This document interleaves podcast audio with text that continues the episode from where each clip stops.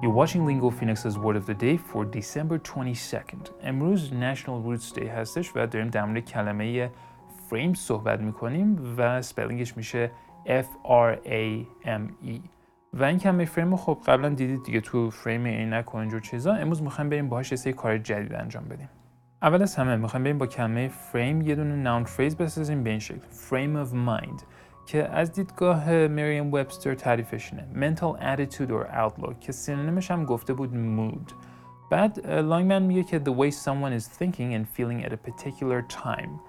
و مثالش هم اینجوریه. مثلا اولیش گفته She returned from lunch in a happier frame of mind. خیلی جمله باحالیه. مثلا رفته ناهار یه خبر خوبی مثلا دریافت کرده یا یه خط کوکین سنورت کرده بعد الان دیگه مثلا توپ توپ توی happier frame of mind هستش. مثال بعدیش میگه you have to be in the right frame of mind to play well.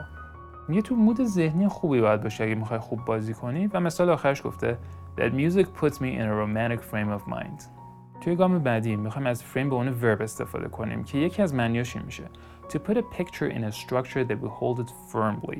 یعنی که مثلا بیام یه عکسی رو قاب بکنیم. و مثالش می‌تونه اینجوری باشه. I'm going to get the picture framed. یا اینکه بگیم a framed photograph.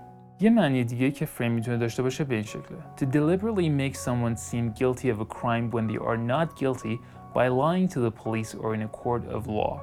و سینونیمش میشه مثلا set up. حالا به نوعی تو فارسی شاید بشه مثلا میگه پاپوش درست کردن یعنی جرمی نفر مرتکب نشده بعد بندازیم گردنش یک جرمی اینجوری. و مثال اولش میگه Needham's lawyers claimed that he had been framed by the police. یعنی این حالا مثلا وکلای اون آقاه گفتن که این آدم توسط پلیس واسهش مثلا چی میگن؟ من چقدر فارسیم خوبه. پاپوش درست کردن. بعد مثال بعدیش میگه the two men were framed for murder. که میگه این دوتا آقاه مثلا بر بهشون اتهامی زده شده بود که به ناحق بوده مثلا. و واقعا مثلا مردر انجام نداده بودن. کسی رو نکشته بودن.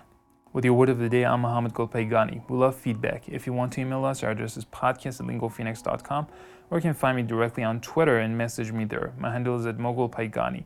Thanks for listening, stay safe, and we'll see you back here next Saturday with a new word. Okay, I think we're done, right?